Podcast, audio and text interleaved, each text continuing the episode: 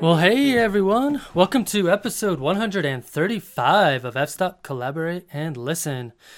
This week's episode features a photographer who has been traveling North America in a teardrop trailer for the past three and a half years, Mandy Lee. Mandy and I had a great conversation this week, and we talked about some really fun topics, including how she got started on her journey to travel the continent in her teardrop trailer, her epic trip from the northernmost point of Alaska to the southernmost point of Mexico, what life is really like on the road, and how social media has glamorized the travel lifestyle, her quest to climb fourteen Colorado fourteeners in fourteen days, her YouTube channel, and a lot more. Over on Patreon this week, Mandy talks all about her strategy for monetization of her travel photography lifestyle. Well, before we get started, I am excited to announce a special offer. One thing that I really love about this podcast is that we get the opportunity to collaborate with other photographers who are doing amazing things in the world. One such individual that I want to tell you about is Phil Monson. He organizes trash cleanups and makes amazing clothing and stickers to inspire others to do similarly great things in the outdoors. As such, I am running a special offer over on Patreon in conjunction with Phil Monson and his amazing company, Entrada Outdoor Company. Until December sixth, new patrons of the podcast at the F-Stop Gods and Goddesses contribution level will receive a new Entrada Outdoor Company Leave It Better Than You Found It hat. Uh, you get to pick the one of your choice. If you're already a patron at that level or higher on December sixth, you'll also get that hat. So it's a great opportunity to upgrade your uh, support. Thank you for supporting the podcast and supporting other photographers doing great things. Just head over to patreon.com slash fstop and listen. Well, speaking of Patreon, I also want to tell you about an amazing project that David Kingham has been working on. David is a longtime supporter of the podcast on Patreon, an incredible photographer, and an amazing human. About a year ago now, David purchased the old Nature Photographers Network website in a quest to rekindle a community dedicated to nature and landscape photographers. N P N is a safe place to get amazing critiques on your photographs, learn from industry experts, and a lot more. Here are some advantages of using N P N. It's a platform designed for and by nature and landscape photographers. There's a huge community of like-minded photographers over there to interact with. And N P N membership includes many discounts to great books, tutorials, and products. Check it out by going to nature photographers dot network. All right. Well, lastly, do you support the show on Patreon and want a shout-out on the show? I love to promote what you guys are doing, so contact me and let's find a way to make it happen. Okay, let's get to the show.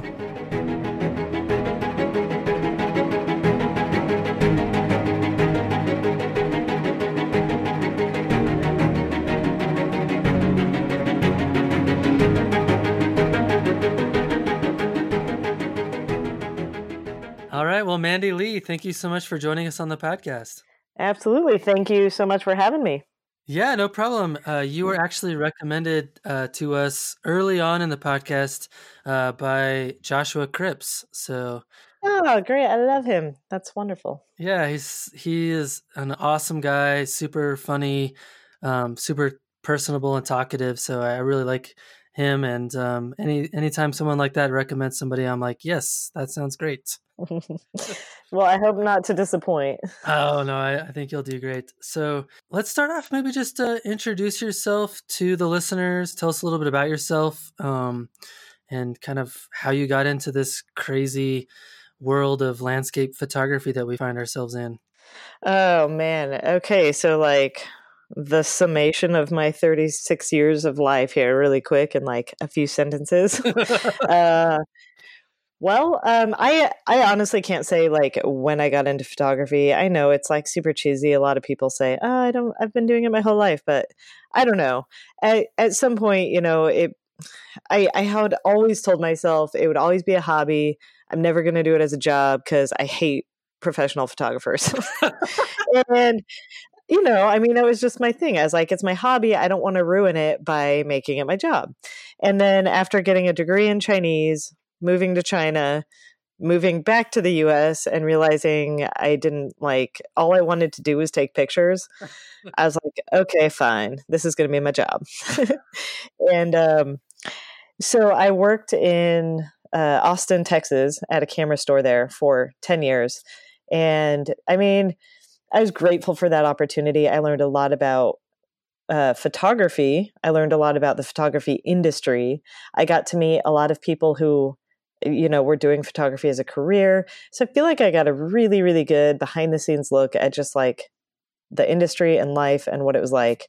And um, at the same time, I got totally burnt out because I was doing Uh, I was the house photographer at a theater there. I was doing weddings, I was doing events, and I was working my nine to five job at the camera store. So, I mean, super long story short, I got kind of burnt out. Yeah. I bought a teardrop trailer and I really missed, I grew up in Colorado, and like the one thing Texas does not have is mountains. And yeah. like you have to drive like forever to get somewhere Uh, just gorgeous, you know, that you can camp. So um, I was like, well, I'm just going to camp every weekend. And uh, I started doing that. And I realized this is the only thing that makes me happy. Like I'm not happy Monday through Friday. I'm only happy on the weekends when I'm camping. Uh, this is going to be my life. This is going to be my job. So I quit my job. I turned in my notice at uh, the camera store or at my apartment. Um, To, so I had to be out of my apartment. And as I'm like getting ready to move into my little teardrop trailer, uh, some people, well, a lot of people have heard this story.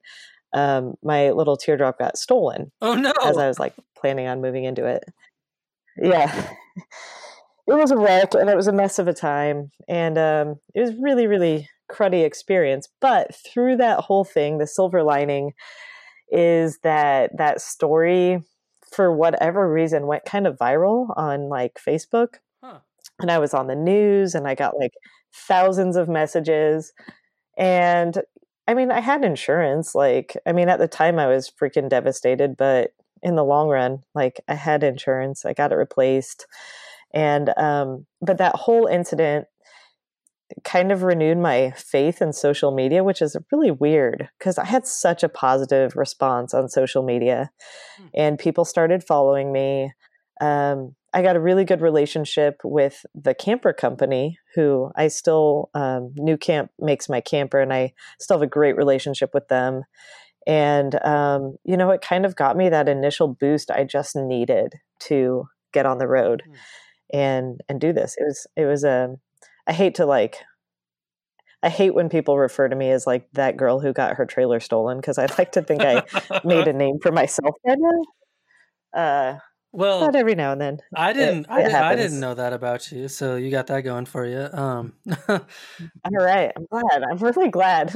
Well, I was. I'm super curious. Like when when you decided to embark on this journey. I mean, how did you even think about how you're going to, how are you going to financially support yourself through this? Right. Uh, that is a good question.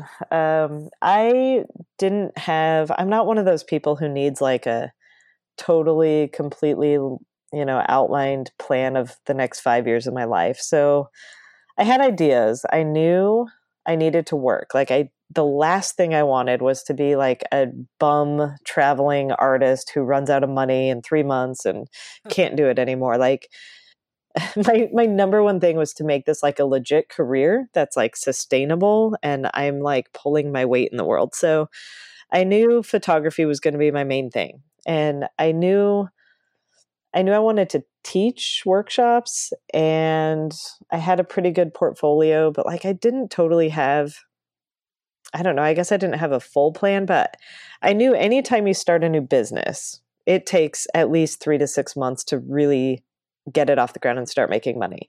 So I kind of gave myself that window. I was like, okay, Mandy, if you don't make any money for three to six months, that's fine. But if it goes longer than that, like you got to step up your game. And everyone would ask me like, well, what's plan B? You know, where are you going to land when you fail? Like everybody just thought I was going to fail. Like, how long are you going to do this? You know, thinking I'd say a few months. And I was just like, I'm not going to fail because there is no plan B. Like, that was my answer. I was just like, there is no plan B. So I guess plan A is going to work. You know, it's interesting when people are up against the wall like that. I feel like they take bigger risks and, um, you know, they're able to achieve greater things just out of necessity.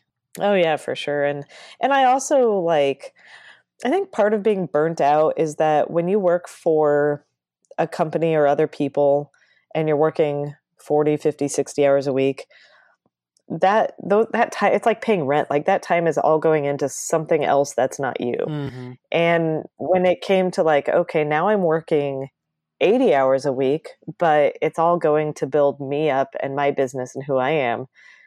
You're, you work harder and you're more willing to do it, I think. So I was willing to work every second of every day on making this life happen.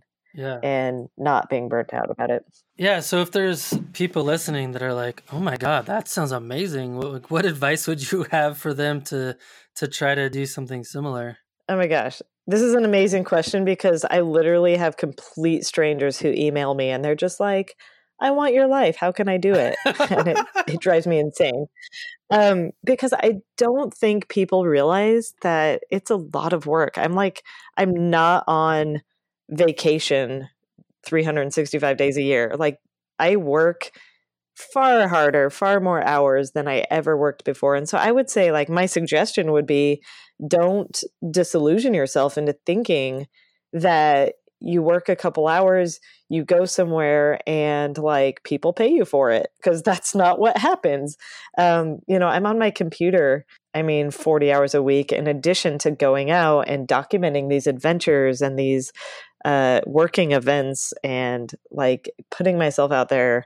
I'm my own business manager, marketer, advertiser, and doer of everything I do. So people just don't seem to realize that like it's work.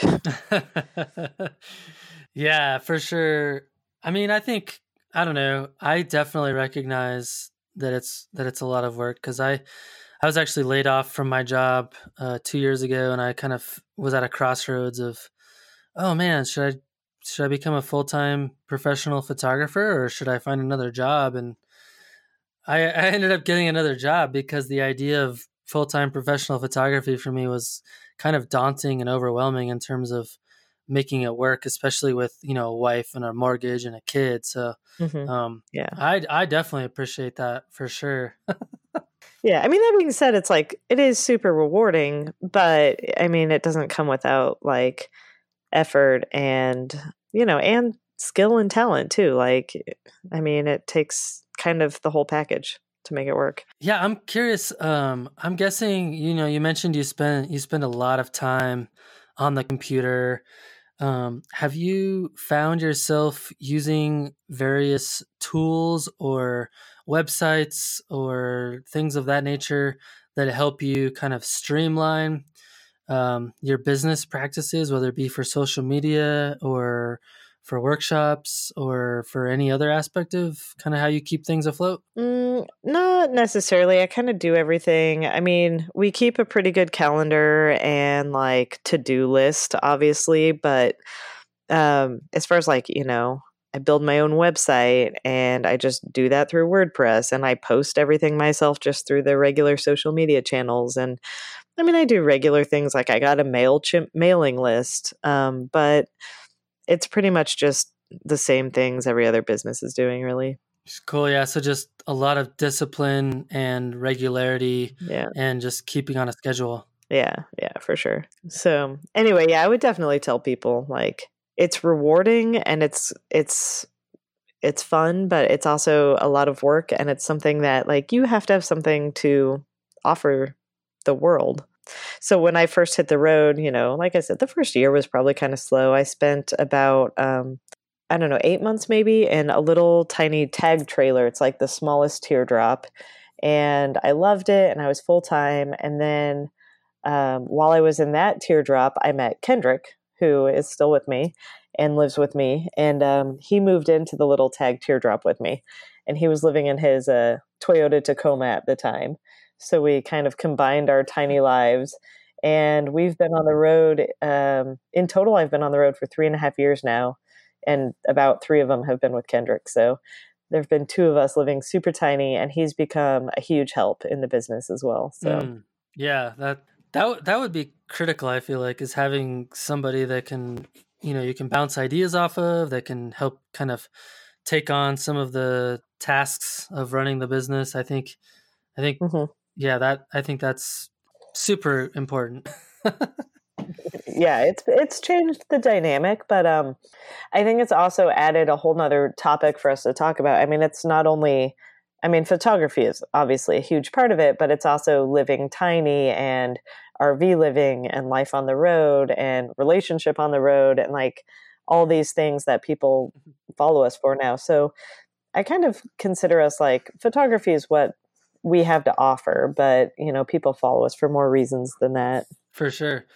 Well, speaking of that life on the road, um, I know that I've I've heard other people, um, I have a couple other friends that kind of live life on the road as photographers full time. And I know that one thing I've noticed is that, you know, that lifestyle seems to be kind of glamorized by social media, especially on Instagram. And I'm curious kind of what your experience has been in terms of of that relationship with, you know, the lifestyle and kind of what the realities of it are for, for people that may not actually see, because I'm sure you're not posting all of the, uh, like you're not posting the fights and stuff like that. No, not usually. Uh, yeah, it's, it's been pretty interesting, especially as time's gone on. Um, you know, we meet a lot of other full-timers, but I would say, I mean, honestly, of all the full-timers we meet, most of them quit after six months, maybe a year. And I think it's because all these people, they live, they move into a trailer or even like a tiny home and they realize, oh my gosh, I can't do this. Uh, it's too small. Or they realize my original plan to make money is not going to work. Uh, I need to quit. I think, you know, what really bothers me is that we, we travel a lot and we'll see these people with, um, they'll put their Instagram tag on their, on their cool van or whatever. And we're like, wow, they put it on their van. They must be, they must be big, you know? And we'll look them up and they'll have like twenty followers. And we're like, what the heck? And what we realize is that people are starting these, um, Instagram accounts, Facebook accounts, Patreon accounts. And what they're doing is they're just saying like, we're traveling, pay us money. And I'm like, well, that's not a reason to pay you money. Like what that, like what else are you offering? You know, like that's not a thing. You don't just get to go on vacation and expect people to pay you for it. I think that's what people really expect, especially like, I hate, I mean, I hate to say it, but like these young people, van lifers, they think, well, if we just go post cute, like Instagram pictures, people will give us money. And uh, the way I look at it is that you have to, yes, you can live on the road, but you have to offer something to the world. You know, you still have to have a job. And so, you know, for us, right, that's photography, that's workshops, that's educational videos, that's speaking. I mean, that's what we do. And if you don't have that to offer, then offer something else, you know. Um, there's other things you can do on the road, but what you can't do is be a professional vacationer and expect to get paid for it. That's fascinating. I did, I guess I didn't realize, but it's it's amazing how many people there are. Oh yeah, yeah. That's that's. I guess I didn't realize that there's that there's people out there that. Um, I mean, I know there's a lot of people out there that kind of glamorize the lifestyle, but um, I always envisioned people kind of, I don't know, for lack of a better way of saying it, they kind of uh, sacrifice some of their ethics and morals to like, I'm going to take a picture of me eating Skittles in my R V. And then have Skittles, they're going to sponsor me on Instagram. Yeah. Like they do crazy, weird stuff like that where they're brand ambassadors for stuff that makes absolutely no sense to what their lifestyle actually is. I see that a lot on Instagram, but um, I didn't realize there's people that took it a step lamer than that, which is just pay me to do nothing. Yeah. I mean, if you look on like, Like, yeah, we're on Patreon, but I feel like what we offer is like beyond just, hey, we're on vacation. But there are a lot of like YouTube channels, Patreon accounts, Instagram accounts who just say like, yeah, give us money. But like you brought up the you brought up the word brand ambassador, which I think is also another big, you know, that's a key word these days. And um, Kendrick and I, we are brand ambassadors for a couple of brands, but I've we're very strict about like, okay, it has to be something we really truly use, we really truly believe in, and whether or not we were a brand ambassador for them, we would still be using their product. Yep. That's like key. Second is we're not paying to do it. They're paying us to do it. Like you have to have some kind of, you're free advertising all of a sudden. And there's people out there who will, they're brand ambassadors, but you know what they get is they get like a hundred dollars worth of free product, and they're giving away thousands of dollars worth of free advertising, and they're totally undervaluing it. Or there's people who pay the company to be a brand ambassador. And I just think it's it's absolutely insane because they're literally paying to like clout their own name. And I just, I don't know. Touchy subject. It's an interesting business strategy, right? Like I'm going to pay you to uh, use my use my name. I don't know. It's it's very fascinating. Yeah. yeah. Well, they think it gives them more clout by saying that they represent a particular company when really it doesn't mean anything. And so, you know, we really believe, like we literally, the people we're ambassadors for, we would use their product regardless. Yeah. And I think that's the key, is not selling out in that regard. No, definitely. I mean, I, um, I'm not like sponsored by anyone or anything like that, but I definitely have brands that I have relationships with, and it's only because I think that their product is high quality and something that that I would recommend to other people. If it wasn't, then I would be like, yeah, I don't want to even talk about it. So it's crazy though. People do anything to be sponsored by anyone, which just kind of blows my mind. Yeah. yeah. Yeah. I was just going to say one of my, one of my biggest things when I first hit the road was what I said earlier, is like, I wanted to be able to have a self-sustaining life where I still contributed to society. And I wasn't just like basically a homeless person in a pay me teardrop. Pay me to travel. And, um, and I feel like in that, like we've really succeeded, you know? Yeah. What are, what are some other aspects of, of life on the road that you feel like have been glamorized by social media? A lot of it is, well, when you look at Instagram, uh, a lot of the photos you see are from, you know, maybe really famous or popular spots. And I've been meaning to do a blog on this because I have a lot of pictures of us going to really touristy places, and we'll take the super Instagram-y, make it look like an ideal location picture. And then I'll turn around and I'll take a picture of what's behind me, which is usually like two hundred tourists waiting in line to take the same photo. Um, I mean, it's unbelievable how many places in national parks, when we went down to Mexico and we got, we were by some waterfalls and like, yeah, we took some really great photos, but then you turn around and what you don't see are the two hundred people just like standing around you trying to get the same picture. And, uh, that's something Instagram doesn't show you. We actually started a totally satirical Instagram account because I need things to keep me entertained when I'm bored. And I don't know how many of your listeners I'm going to offend, uh, but there are a lot of uh, Instagram accounts which feature, let's say, a really beautiful location and maybe somebody who can do a few yoga poses. And they're like what I like to call super hipster. Um, and these are the people who I just kind of, yeah, it might be fun for a while, but they're the those are the posts who are really glamorizing it for everybody. And so I started an Instagram account called Man, it's called Man Bun Yoga.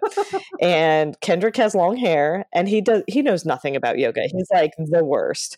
So we put his hair in a man bun and he'll take his shirt off and he'll go do some stupid, simple yoga pose in a really beautiful spot. And, you know, I'm a photographer, so I take this as a creative outlet for myself to take a, a picture, and then we'll post it on Instagram with some really cheesy parody about a man bun. Like the journey of a thousand miles starts with a single man bun, or like we'll, we'll take all these really cheesy quotes and put them on there. And it's my little creative outlet way of being satirical to that world. It's fun. Oh yeah. That's, that's awesome. Oh my gosh. You have to look it up. It is amazing, right? So they're all like, he knows, if you really look, he knows like three poses, which we Googled. That's so funny. So I love uh, satire accounts on Instagram. I don't know if people get it or not, like, but because you only get it if you actually read it, right? Like, if you just look at the pictures, you're just like, ah, there's another yogi. Oh, for sure, for sure, for sure. Yeah. Um, one of our former guests, uh, Ben Horn, he actually has an account called Wilderness Influencer, which is a little bit more obvious, right? Because it's like he calls himself influencer. Yeah, influencer. Um, but it's it's yeah. hysterical. I'll have to check it out. Yeah. I think the whole reason we started it, I mean, obviously we were like annoyed with those people, but also like I just needed a creative outlet because everything we were doing was like every photo I took was for work, like work, work, work, work. And I was just like, you know what? I just want to take a picture of Kendrick doing something silly. And we're in beautiful locations all the time. And I kind of miss taking portraits. I used to do portraiture in Austin, and uh, I kind of missed it. So I was like, ah, this is kind of a way to like do that and have fun at the same time. And then Kendrick comes up with a lot of the quotes. So it's kind of a joint thing. I love that. Well, I know that um, you recently did a pretty epic journey uh, from the northernmost part of Alaska to the southernmost point in Mexico. And I'm like, I have all kinds of questions about that. Like, why did you want to do that? And what was the purpose of that trip? And so, yeah, like, tell us a little bit about, about that. Yeah, for sure. I mean, kind of great segue. Like another reason we did it was uh, teaching photography workshops. It's super easy to get into kind of a annual routine because you have the places you go, you know, your, you know, you know, your workshops, they're easy to fill. You don't have to scout. So we kind of foresaw that coming, like, ah, uh, this year we're going to do all the exact same workshops we did last year. And we still wanted to do them, but in an effort not to get burnt out, we were like, we better do some big project. And, um, like I said, we worked pretty close with our um, camper company, New Camp. And so we were like, you know, maybe we could do some big trip and, you know, make it beneficial for people. And like, we're not just on a vacation. So our original uh, proposition to them was to do the northernmost point of Alaska all the way down to uh, like Argentina, Patagonia, you know. And wow, yeah. Yeah, we proposed that and they were like, well, no, that's going to take forever. And we're like, okay, what about the northernmost point of Alaska to the southernmost point of Mexico? Because that was something we knew we could do like within reason of seasons uh, in like six months and still like, you know, enjoy the time. So, um, so yeah, that's what we did. And we kind of got... We made it kind of a combination of photography. We worked in some photo workshops. We could still make money doing that kind of thing. Then we also got like the camper company involved so we could show them like, I mean, there's not that many campers you can take down those roads and it will not fall apart. So um, it was a really great journey to do that. And then we made like uh, YouTube videos about it and um, we could kind of share our experience. And obviously the most interesting parts were Alaska and Mexico. Um, everything in the middle was fun, but people were really interested in those first two parts. So um, we were able to kind of share, you know, what it's like, tips. We put together a lot of videos about it. It was it was a pretty exciting journey. Yeah. When when did you start and when did you finish?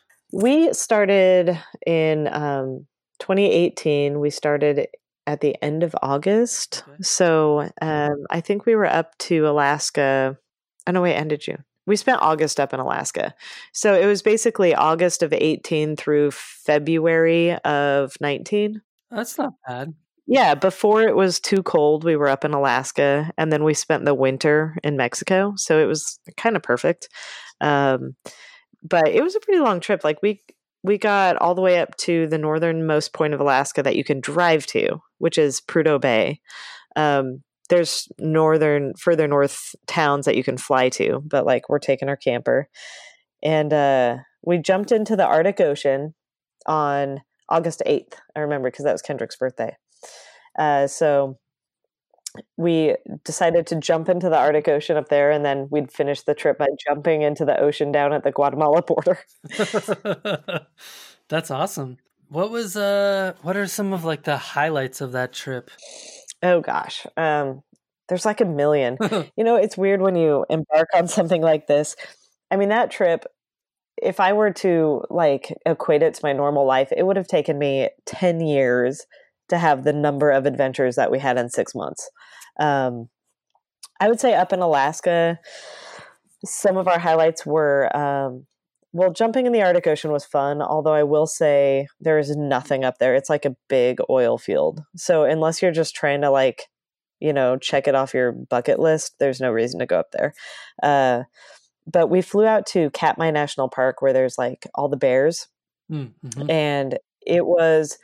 It was the single most expensive thing we did, but it was also like worth every penny. So that was amazing up there. Yeah, that I've I would love to see that for sure. Yeah, we're we're always super we're cheap and we're like hesitant to buy things, but you know, there's something to be said for when you spend money on experiences versus stuff, and uh, I think that was a good choice. So that was probably, and then up there too, we did, we did like a, a glacier cruise to see some wildlife. We went on some hikes out to some glaciers. Um, we did a lot of hiking up there. That was really fun. And then, you know, I mean, there was a lot of stuff we did in the States, and I, I don't want to like skip over the States because there's a lot of amazing things to see here. But I think typically when I talk to people, they're more interested in like, but what about when you went to Mexico? um, cause we, dro- we drove there and we spent three months there in our camper, which is something like when we announced it online that we were going to do it, I literally had people messaging me like, nice knowing you, you're going to die. I was like, all right. Like, yeah, I don't think it's that bad in Mexico. Come on. No, I, I think the news has done a pretty rough job of representing. And that's not to say, like, there's definitely dangers down there, especially if you're stupid and you do stupid things. For sure. And, you know, you go out in the wrong part of town at the wrong part of night. Um, but if you're smart and nice. I mean, you could say that about, like, any city in the United States, too, though. Yeah, that's what I say. I'm like, it's, yeah, it's dangerous. But, I mean, it's also dangerous to go camp in the middle of a big city in here, you know, but there was a lot of prep and research that we did, but I will say like our experience was overwhelmingly positive and I would go back in a heartbeat. That's awesome. I was going to say, you've been uh, traveling uh, the Northern uh, North, North America in your, in your teardrop, teardrop trailer for three and a half years. I'm really curious to hear about how your your process in photography, um, as a photographer, like how has that evolved? Like, do you find yourself, um, shooting the same types of scenes? Are, are you sh- finding yourself changing your style of photography? Like, what has your journey as a photographer been like through that, uh, that time period? Oh man, self-evaluation time. uh, I would say I, I've definitely improved and I definitely feel more comfortable with my work. And the reason I say that is I look back on work from three or four or five years ago and work that I was so proud of, like stuff I printed, you know, to put in coffee shops to sell. And I look back at that and I'm like, oh my God, what were you thinking, Mandy? And that I think is a really good thing. If you look back on your work from years later and you think that was crap, that's an amazing thing because that means you have grown and you've improved. Mm. And, you know, it's not to say you were terrible, but if you don't look back on your stuff, that's a problem. If you're like, oh yeah, that was great. That's the best picture I ever took five years ago. That's when you have a problem. So, um, and I do that. I look back and I also see improvement not only in like, you know, how I've shot things, but um, like my post-processing and my editing, I'll look back at stuff and I'll be like, man, I need to re-edit that thing. What was I thinking? um, and I think that's a good thing again, because it means I've maybe refined my taste or my style or learned new things. And, um, and I think really I can attribute it to, I have the luxury of this is my job and I get to do it all the time. You know, people who are trying to learn photography who have a nine to five job that they're stuck to and they only get to go out once a month or, you know, once every couple months. It's hard because you don't get that continual improvement. Whereas I'm shooting like every day, every week, you know, it, it comes more naturally to me now. And I'm naturally, you grow when you do something that much. So it's certainly been a benefit, and it's a continual, like anything else, continual learning process.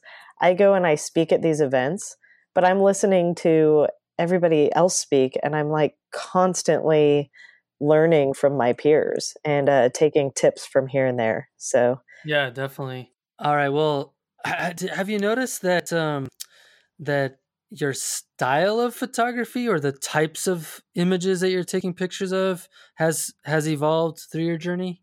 Uh, maybe it's gotten a little more refined. Um, I mean, I've always been, since I hit the road, I've been doing really primarily like these kind of grand landscapes. Um, and, you know, I definitely think I've improved, and maybe it's, like I said, it's refined itself a little bit, but like it hasn't changed as far as subject matter or anything. Um, but I think everything from taking the initial photograph to the editing and the final product has all kind of just become a little more eloquent. Mm-hmm, mm-hmm.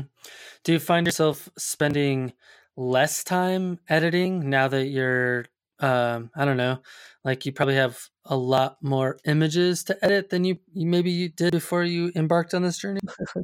uh, no, I just have a much bigger backlog. You know, it happens. I think like, as much as I may become better and better at editing, and I might know my style and my technique and like my formula, um, I'm still as picky as ever. And, sure, you know, I'll still spend forever on one image just because I won't be happy if I don't. Um, so I just have like a pretty giant backlog of stuff. So if I'm ever bored, there's always a million things I can go back and look at. Yeah. Have you, have you found at all that, that your journey has kind of changed your outlook on photography? I don't know. That's like a deep question. I love photography, and um, I always have, and I always will, but I also have always hated photography. As I said at the very beginning, when I was like fifteen years old, and I picked up my first camera, I was like, man, I love this, but I never do it as a job. And I think back then I knew what I know now is like doing something as your job makes you realize the good and the bad of it. Mm-hmm. And there's things I hate about the industry. There's things I hate about having your passion be your job. But in the end, I think it's probably, you know, more of a reward, because um, the things I love about photography far, far outweigh the things I hate about photographers. And that's not to say, I mean, oh, that sounded terrible. I love, I, I do not hate all photographers. Um, I absolutely love the ones who are supportive and who you can, I learn so much from my peers. And, um, I guess it's more the industry than the photographers. It's what the industry makes it. And so I really want to rephrase that, um, because I absolutely love uh, learning from other people, collaborating with other people. And um, it's really just what the world makes it that becomes frustrating at times. Uh, but I think that's every industry, not just photography. I think that's any art, any business. I mean, anything. What are, what are the, some of the things that you don't like about the industry? Um, I feel like it makes something that should be a purely, purely enjoyable experience. Like taking a photograph is not about the end result. It's about the experience. And I think the industry makes it a competition. And the last thing I want to do is compete with my peers who I love and respect. Mm-hmm. But it always becomes this like, you know, it's a contest. There's photo contests, there's awards, there's this and that, there's what, and who's to judge art? You know, I mean, art is such a subjective thing, which is why I don't participate in photo contests and I don't enjoy them, because it takes away all of the, I don't know, the feeling and the experience and the joy that you get from art. But like I said, I think that comes in a lot of arts. Mm-hmm, mm-hmm. And I don't want to compete. I don't want to be in competition with my friends. I want to be friends with my friends, you know? Yeah. Do you, do you feel like um, social media uh, amplifies that, or does it help, um, does it help you as an artist connect more with your friends, or does it pitch you against your friends, or is it kind of your choice? Uh, I think it's your choice. It's all about your attitude towards it. So I actually like social media, but that's because I've taken the attitude of, and and this has taken me a while to grow, like I'm going to look at art that I respect and that photography that I feel is better than mine.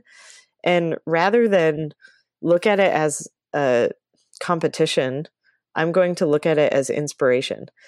And that is like a fundamental thing you've got to like truly accept. So um, it took me time too, because, you know, sometimes you look at all this like great photography and you can really get down on yourself. Like, man, why, why aren't I that good? Or you can look at it as just like total inspiration. Like, oh man, that's awesome. I'm going to go, you know, shoot now because that made me feel good. And um, it's, it's a hard kind of internal choice to make. And I would say most people don't make that choice. So social media can be bad if you don't treat it the right way, mm-hmm. but it can also be really positive. And I feel like it's been positive for me.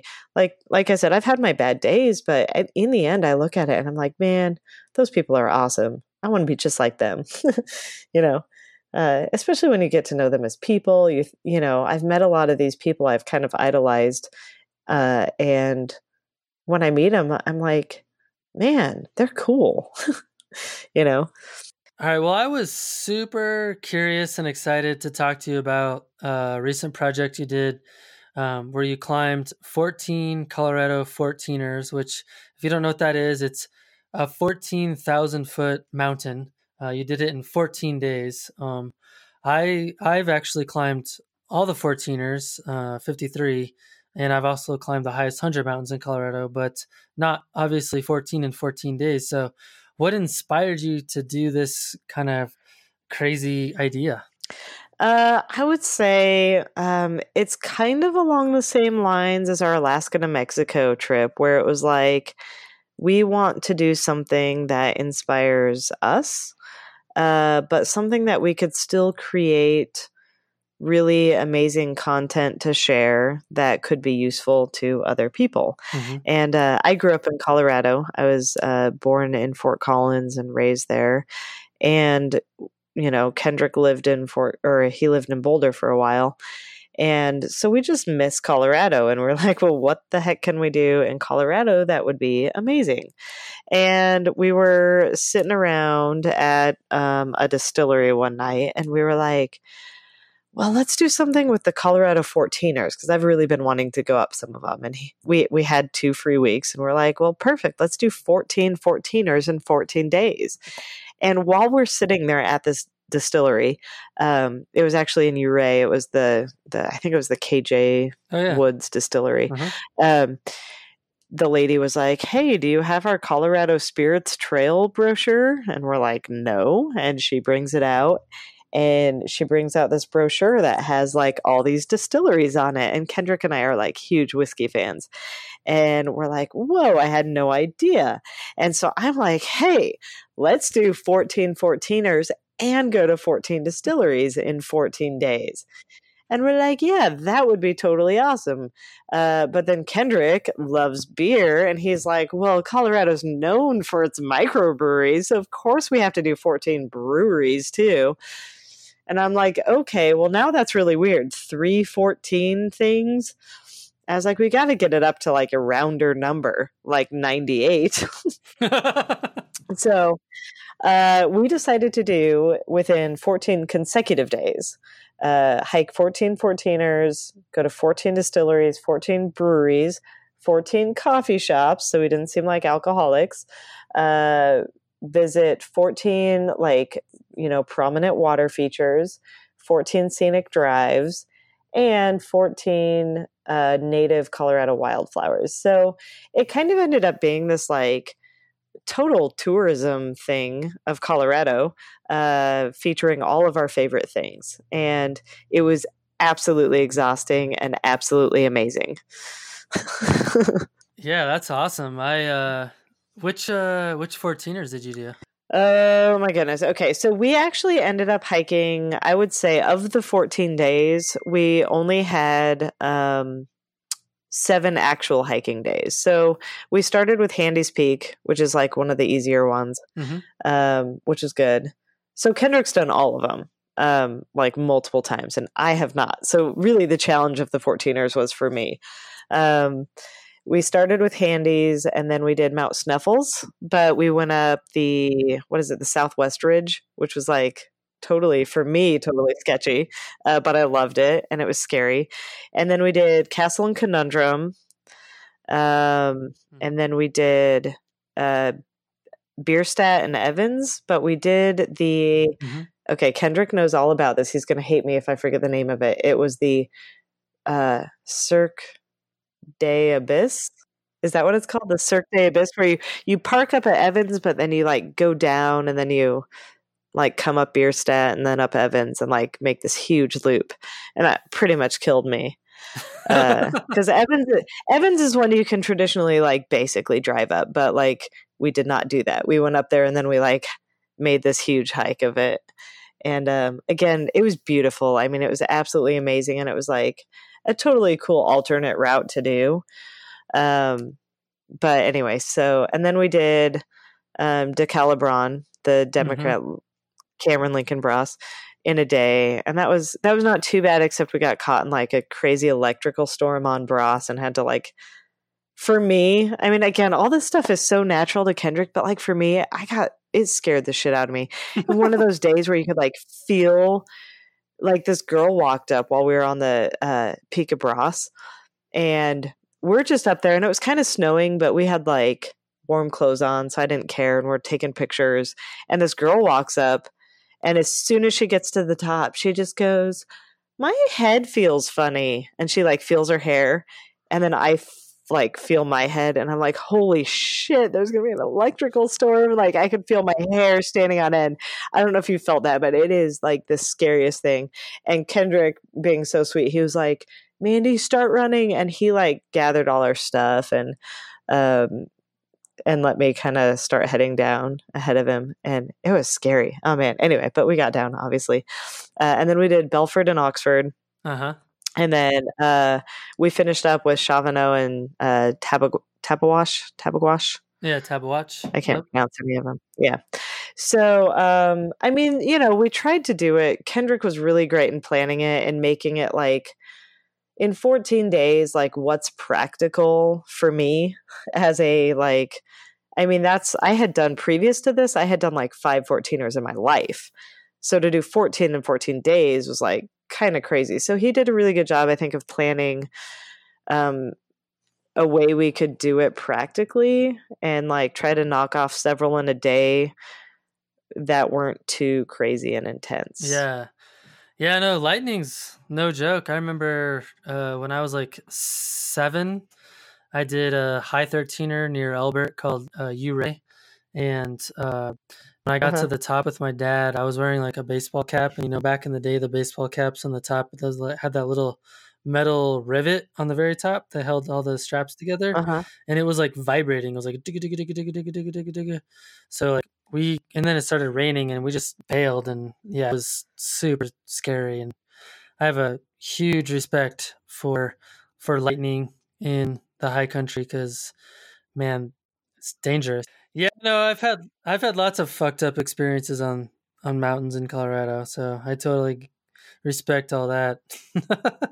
In the end, though, I mean, I I honestly like did not know if I could physically do it. I knew Kendrick could, like he's been up all of them a million times, and so, but I was like, seriously, I might not be able to do this. But um, and some of the days were really challenging for me, and. Um, and for Kendrick, simply for having to like put up with me complaining, but he did really good in like encouraging me and getting me up all of them. But then another huge part of it, aside from just like physically being challenging for me, we like, there aren't that many distilleries in the uh, western part of Colorado. Like there's a lot up and down the Front Range, but that's not where the fourteeners are. Right. So to get to fourteen distilleries near the fourteeners was kind of a planning nightmare because they're not all open every day. They have very limited hours. And so there was actually a lot of like driving and planning that had to take place to hit the distilleries and the fourteeners in the fourteen days. Yeah. Uh, that sounds like a logistical nightmare. It kind of was. Yeah. But we did it. And, uh, but yeah, we had to like, there were some long days where it was just like, man, we're on our third brewery and I'm exhausted, but we have to go to this distillery or we're not going to get it. And yeah. Did you uh, did you make it down to Durango at all? Uh, we did. We actually started down there. Um, we did Ska Brewing down there, which is amazing. And um, because we had started kind of down around the like Silverton area. And then, yeah, and yeah we definitely went up to Durango. It was awesome. Oh, and uh, Durango Craft Spirits was there, which was awesome. So they had a distillery yeah. and a brewery for us. Yeah. Yeah. Yeah. I live like three blocks from that distillery. Oh, well, there you go. I hope you've stopped in because they were awesome. Yeah, they were the first ones to really improve. Yeah, yeah. So we've been putting together, um, out of that, we've been putting together fourteen YouTube videos. So like one for each day. And um, obviously I could not work on it during the project. Like I didn't have the time or energy. So yeah. They're all kind of coming out. I'm trying to do one a week. Um, and I'm editing number seven right now. So although the project is done, like we're still putting together all the footage and, and all that fun stuff. Yeah. So let's talk a little bit about uh, YouTube. Um, so what, first of all, I guess for people listening, like what is your YouTube channel? Uh, it's just Mandy Lee photo, Mandy Lee, L E A photo. It's, it'll pop up. And um, yeah, man, our channel is like, it covers everything from photography to just living on the road. Every now and then I throw in just random trailer tours because they kind of help get us views. And then we do these adventure videos. So could be, we did a thirteen day backpacking trip in the Grand Canyon, could be our Alaska to Mexico series, our fourteener series. Um, and so we try to mix in everything from photography to camping to just general adventuring. And we try to keep it pretty real. Um, We try not to be those people who are just like faking it, but it's hard, you know, it's hard to put your best foot forward and not fake it. So, which is takes us in uh, full circle, like why people glamorize the lifestyle, right? Because it is. Yeah. It's almost like fake it till you make it. Yeah. And I mean, I will say like, there's a part of it where, yeah, we don't post the bad stuff really publicly, but we also try to be really real and not saying like, hey, this is perfect. You know, when I'm having a hard day, I'll say so. Uh, or if like a particular hike was really hard for me, I'll say so. Um, I'm not just going to be like, oh, it was a perfect day. Yay. um, yeah. No, I think auth- authenticity is super important. Yeah. Um, but anyway, so it's been, it's been kind of fun and it's been, it's been neat to like connect to people on a different medium. Um, it's a ton of work, but it's kind of rewarding. Yeah. I mean, being able to look back at videos we made a year or two ago is like kind of the best gift I could give myself. Yeah, yeah, yeah, definitely. And, and, and you're also, uh, doing photo workshops while you're on the road. Is that right? Yeah. Um, yeah, we do a lot of them. We, I mean, a pretty significant source of our income is from workshops, but I mean, it's also one of the things we love the most because it is so incredibly rewarding to be able to take people, you know, it might be a place that we've seen a thousand times before, but you know, to be able to show it to somebody for the first time and for them to take a picture and to see they're like, oh, uh, it's like what I live for. It's amazing. So we'll go around at like national parks and, and some other areas too that we know. And, um, and we're starting to do a lot of, uh, guided backpacking trips too. So actually next week we're taking a group down into the Grand Canyon as just a guided backpacking trip. And I think that's going to be a whole new avenue for us too. That's awesome. Well, awesome. So, uh, who do you think our listeners would, uh, want to hear here on the podcast? Um, okay, there's like a million people I love out there.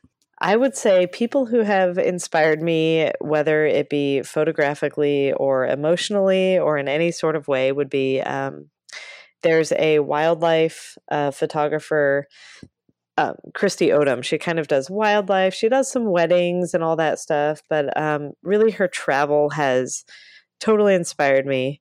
Um, she's, awesome. She's just amazing and doing some kind of backpacking trips and stuff too.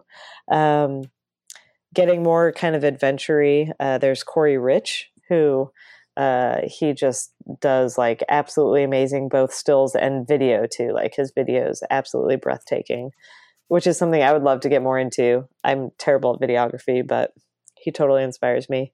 Um, I very recently, and I will say recently as of like two hours ago, watched uh, Joe McNally give a keynote speech, which... Oh, sweet. Uh, he was, he was a Nat Geo photographer for like twenty-five years. And, um, he just has an absolute amazing story. He just talked about what he did during nine eleven and all these projects he's been on. And it's, it's, it's quite amazing. So he really inspires me too. That's awesome. Yeah, no, he's, he does a lot of really awesome stuff and I think he's pretty well known, but, uh, yeah, those would be, be awesome. Oh yeah, for sure. I mean, I, I don't know who likes to do podcasts, but like whatever pull you got, I want all of them. That's right. Let's get them. Well, cool, Mandy. This has been a lot of fun. And um, uh, if you ever make it back to my neck of the woods here in Colorado, it'd be fun to uh, hit up a brewery or a distillery with you. Oh, you know I will. Awesome. Awesome. Well, thanks so much for joining us. I really appreciate you taking time out of your busy schedule. Oh, of course. Absolutely. Thanks for having me. Well, thanks to Mandy for joining us on the podcast. I am really excited to see where your adventure takes you next. Stay tuned through the outro to hear all about upcoming guests. Well, first I want to tell you about a really exciting project that I'm releasing. We actually are getting ready to award our Landscape Photography Conservation Award, which has been made possible by our amazing Patreon supporters, especially our Patreon supporters at the twenty dollars a month level and higher. Uh, th- those people include Jack Curran, Eric Stensland, Chris Rice, Jeff Peterson, David Kingham, Charlotte Gibb, Anton Everine, Lori Berenson, William Nurse, Ken Dono, Daniela Francois, James Bakavoy, Matthias Joland, Richard Wong, Zachary Smith, Frank Otto Peterson, Michael Rung, Carrie Randall, Suzanne Mathia, Timothy Floyd, and Jason Clardy. Thank you guys so much for helping us uh, recognize a photographer that's doing great things. Uh, nominations for the award end at the end of December, and then we'll be having an independent panel of people uh, judging uh, the award. I'm hoping to find a couple more people to help judge that, so please reach out if you're interested. So far, the award is over fifteen hundred dollars, and we have some amazing bonus uh, prizes giving to, given to us by some amazing brands who are aligned with our message. Uh, first up, uh, Q T Luong is donating a limited edition copy of his award-winning photo book, Treasured Lands. Treasured Lands is a book all about the sixty-one United States national parks with location and photography notes for each photograph. The limited edition version is valued at two hundred forty-five dollars, and you can check out a link to his amazing book in the liner notes. We also, uh, thanks to uh, Viewbug, uh, popular photo sharing and contest website, they are donating a Pro Plus membership to the winner of the award. We also want to give thanks to Tamron, a camera lens manufacturer. They are donating a forty-five millimeter f one point eight lens. And uh, Reed Art and Imaging, a fine art print lab located in Denver, Colorado. Um, they make a really great high-end acrylic prints, and they're donating a five hundred dollars credit towards the purchase of an acrylic print. And lastly, Shimoda Designs, uh, the, the camera bag manufacturer. Uh, they design camera bags that are all about adventure and landscape and nature photography. And uh, I gotta say, I just recently uh, did a review of their newest Action X series backpack, and it's quite incredible. There's a link to that over in the liner notes as well. Uh, they're donating to the winner a camera bag of their choice, a core unit, and a roller and accessory case worth seven hundred seventy-nine dollars. All right, well, let's talk about who's coming up on the podcast. All right, so first up, we have Carl Vandenboom. He's the founder of Valorette Photography Gloves. And we had a really fun conversation. It was it was a really good time. Uh, we have Maria Grace. She is a search engine optimization expert, and she's going to be sharing all of her secrets to getting visitors to your website. Uh, we have Paul Reefer, a landscape photographer from the United Kingdom. Jeff Bartlett, a photographer from the Pacific Northwest. Michael Strickland, a film photographer specializing in panoramic photography. Uh, Jonathan Tilley, a personal brand marketing expert. And Toby Harriman, a photographer living in Alaska and San Francisco. All right. Thanks for stopping in, collaborating with us, and listening. We'll see you next week.